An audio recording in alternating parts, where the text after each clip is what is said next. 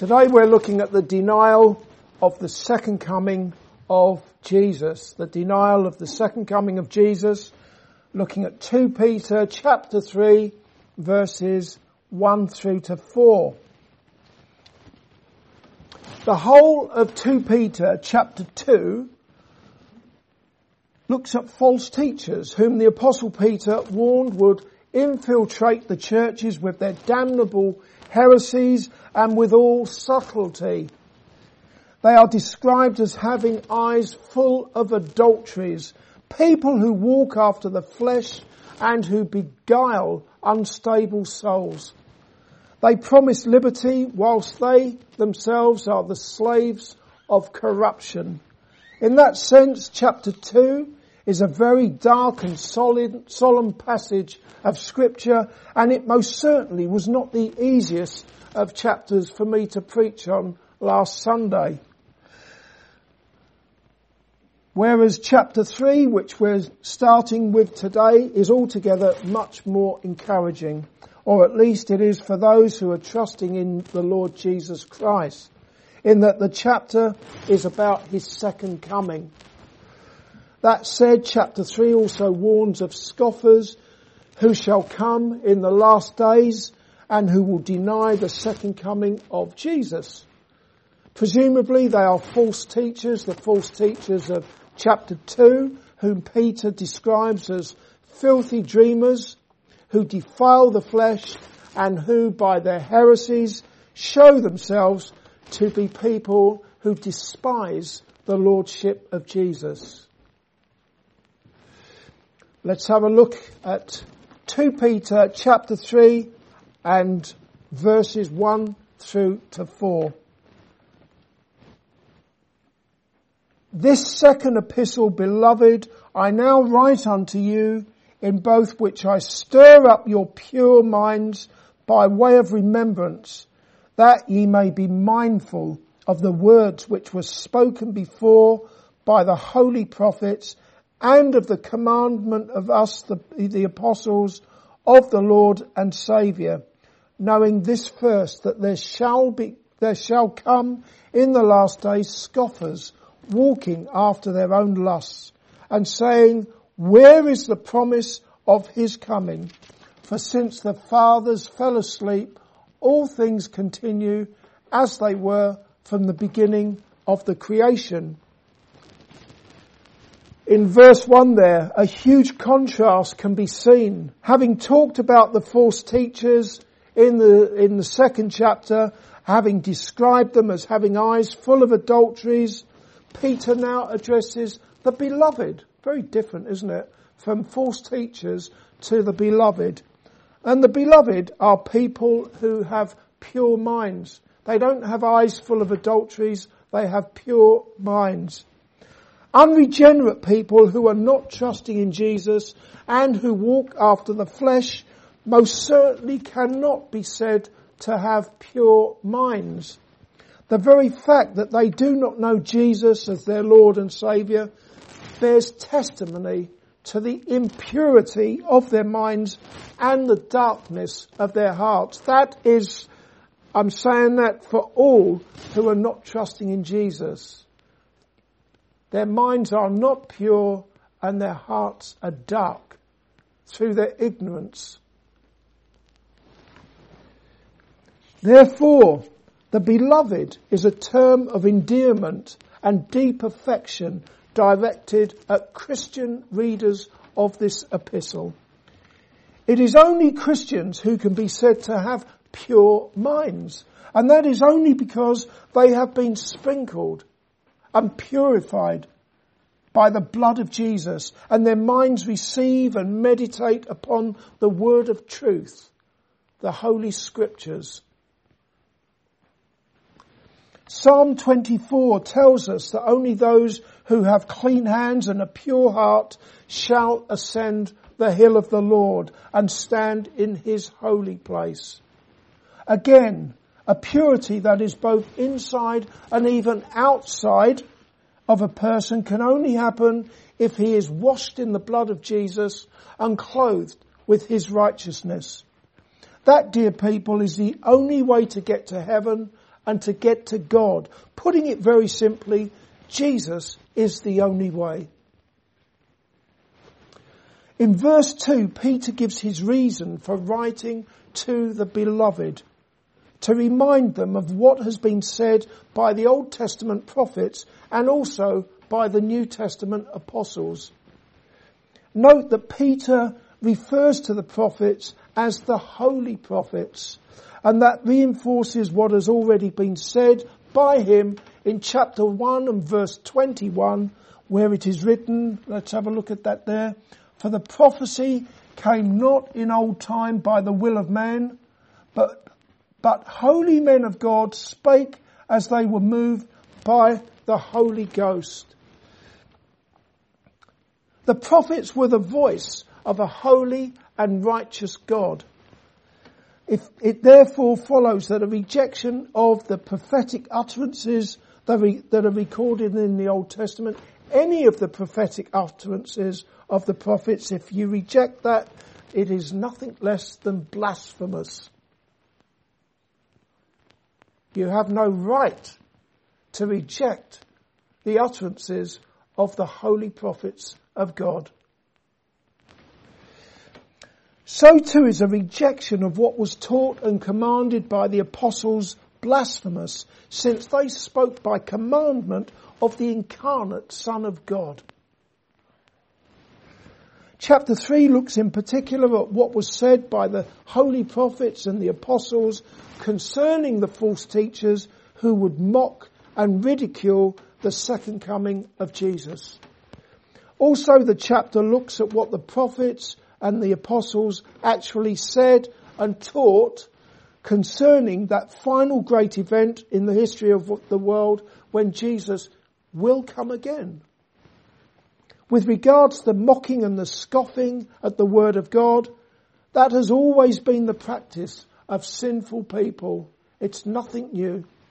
For example, there are Old Testament verses such as Isaiah chapter 5 verses 18 and 19.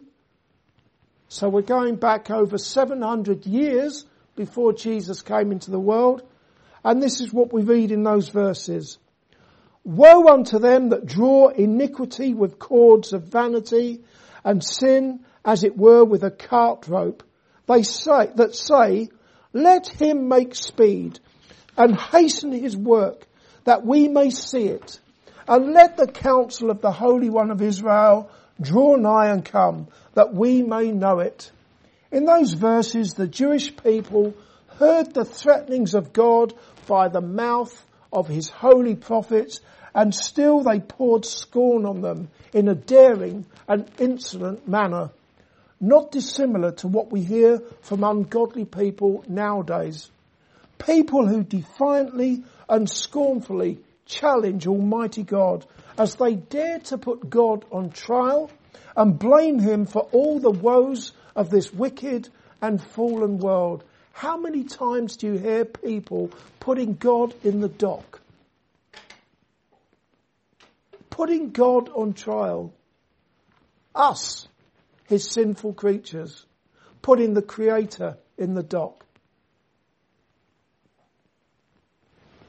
Similarly, there's Jeremiah chapter 17 and verse 15 where the prophet said, Behold, they say unto me, Where is the word of the Lord? Let it come now.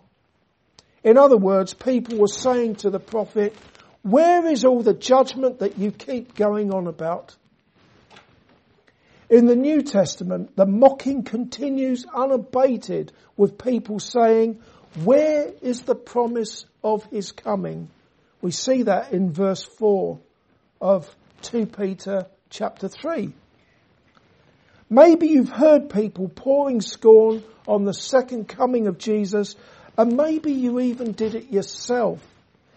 Before you were washed in the blood of Jesus, before you were justified in His name and by the Spirit of God without in any way condoning the mockery, perhaps you can see why it is that people who walk after the flesh and after their own sinful desires with no repentance, people who reject Jesus why it is that they despise and mock the lordship of Jesus and anything to do with his coming again in judgment. Why do you think people do that? If you, if you struck up a conversation with unbelieving people about the second coming of Jesus, what kind of response do you think you would get from them? Wouldn't be very pleasant, would it? Why do you think that is?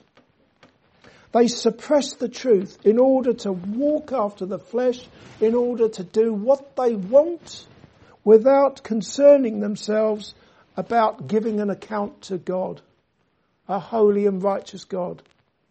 So they suppress the truth and they pour scorn on the truth.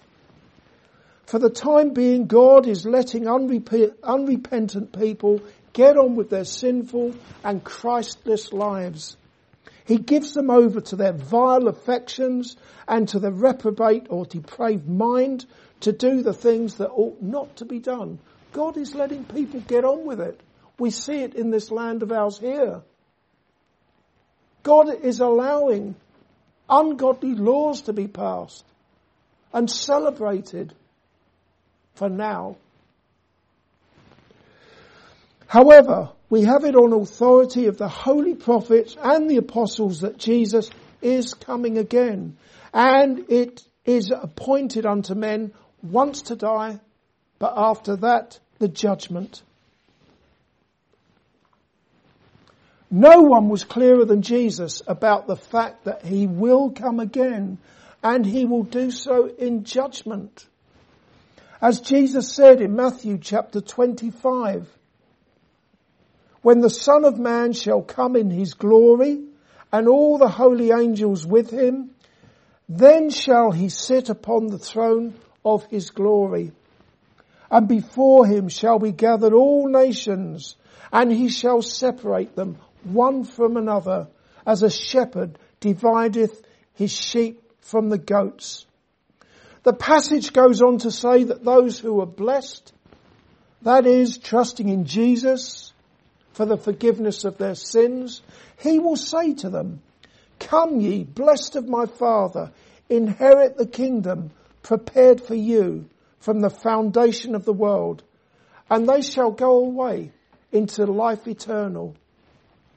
However, to everyone else, and that includes the false teachers, the scoffers, and all who have professed faith in Jesus and have called him Lord, but have never really possessed him as their saviour from sin, he will say to them, Depart from me, ye cursed, into everlasting fire, prepared for the devil and his angels, and they shall go away into everlasting punishment.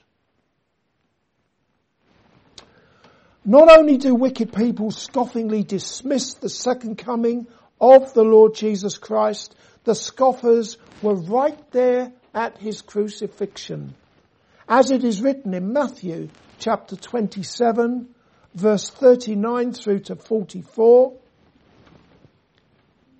And they that passed by reviled him, insulted him, wagging their heads and saying, Thou that destroyest the temple and buildest it in three days, save thyself. If thou be the son of God, come down from the cross. Likewise also the chief priests mocking him with the scribes and elders said, he saved others, himself he cannot save. If he be the king of Israel, let him now come down from the cross and we will believe in him. He trusted in God. Let him deliver him now if he will have him. For he said, I am the son of God.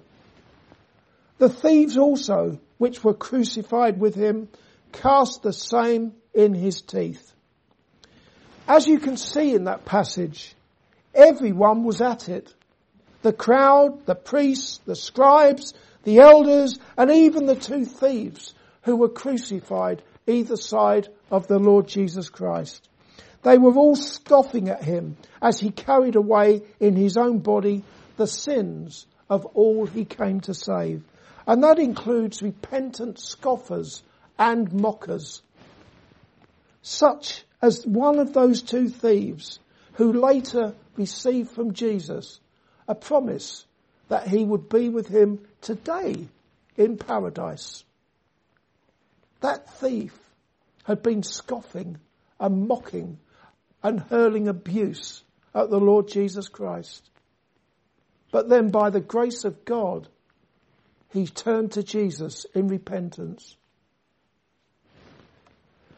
That scene at the cross shows the depth of the wickedness of not just false teachers, but also unregenerate and unbelieving men and women generally. Everyday people like us. It also exposes the breadth of the mocking by virtue of the fact that all levels of society were engaged in that scoffing at the cross. With that in mind, if you are someone who belongs to Jesus, that is, you believe that it is by the grace of God that you have been saved from your sins and that through faith in Jesus you are covered with his righteousness and the everlasting life that you now live is in the risen Saviour. You believe all of those things.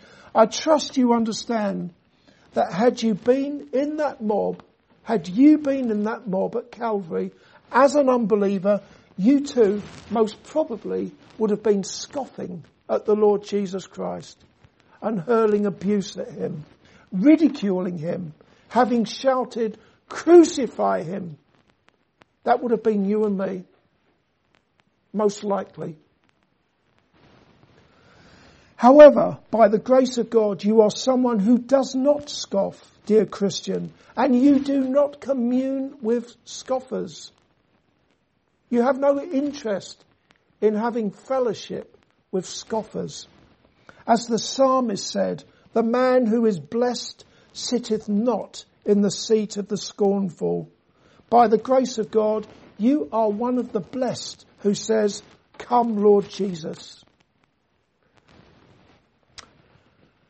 Next week, God willing, we will look at the blessed hope of the glorious appearing of the great God and Saviour Jesus Christ. And not only does the prospect of doing that thrill my heart, I trust it thrills the hearts of all who belong to Him and look forward to His coming. But for now, let me ask you, are you someone who somehow manages to justify a Christless ex- uh, existence by simply denying and rejecting the words of the holy prophets and the commandments of the apostles of the Lord Jesus Christ that Jesus is coming again. Is that what you do? I want to get on with my life as I, as it pleases me, so I'll have nothing to do with any talk of Jesus coming again. If that is you, then you are denying reality. Reality which is in this book. The Bible. And not only are you burying your head in the sand, you have buried yourself right up to your ankles. But the day will come when you will be pulled out of the sand and you will have to give an account to the Son of God, whose death on the cross for sinners and whose second coming you now deny. Don't be a fool. Believe on the Lord Jesus Christ that he came down from heaven to fulfill the law's demands on your behalf and to sacrificially die on a wooden cross bearing away your sins. Nothing more important for you to do in your life than to turn to Jesus. Believe that Jesus is coming again and join the happy throng that says, even so, come Lord Jesus. Amen.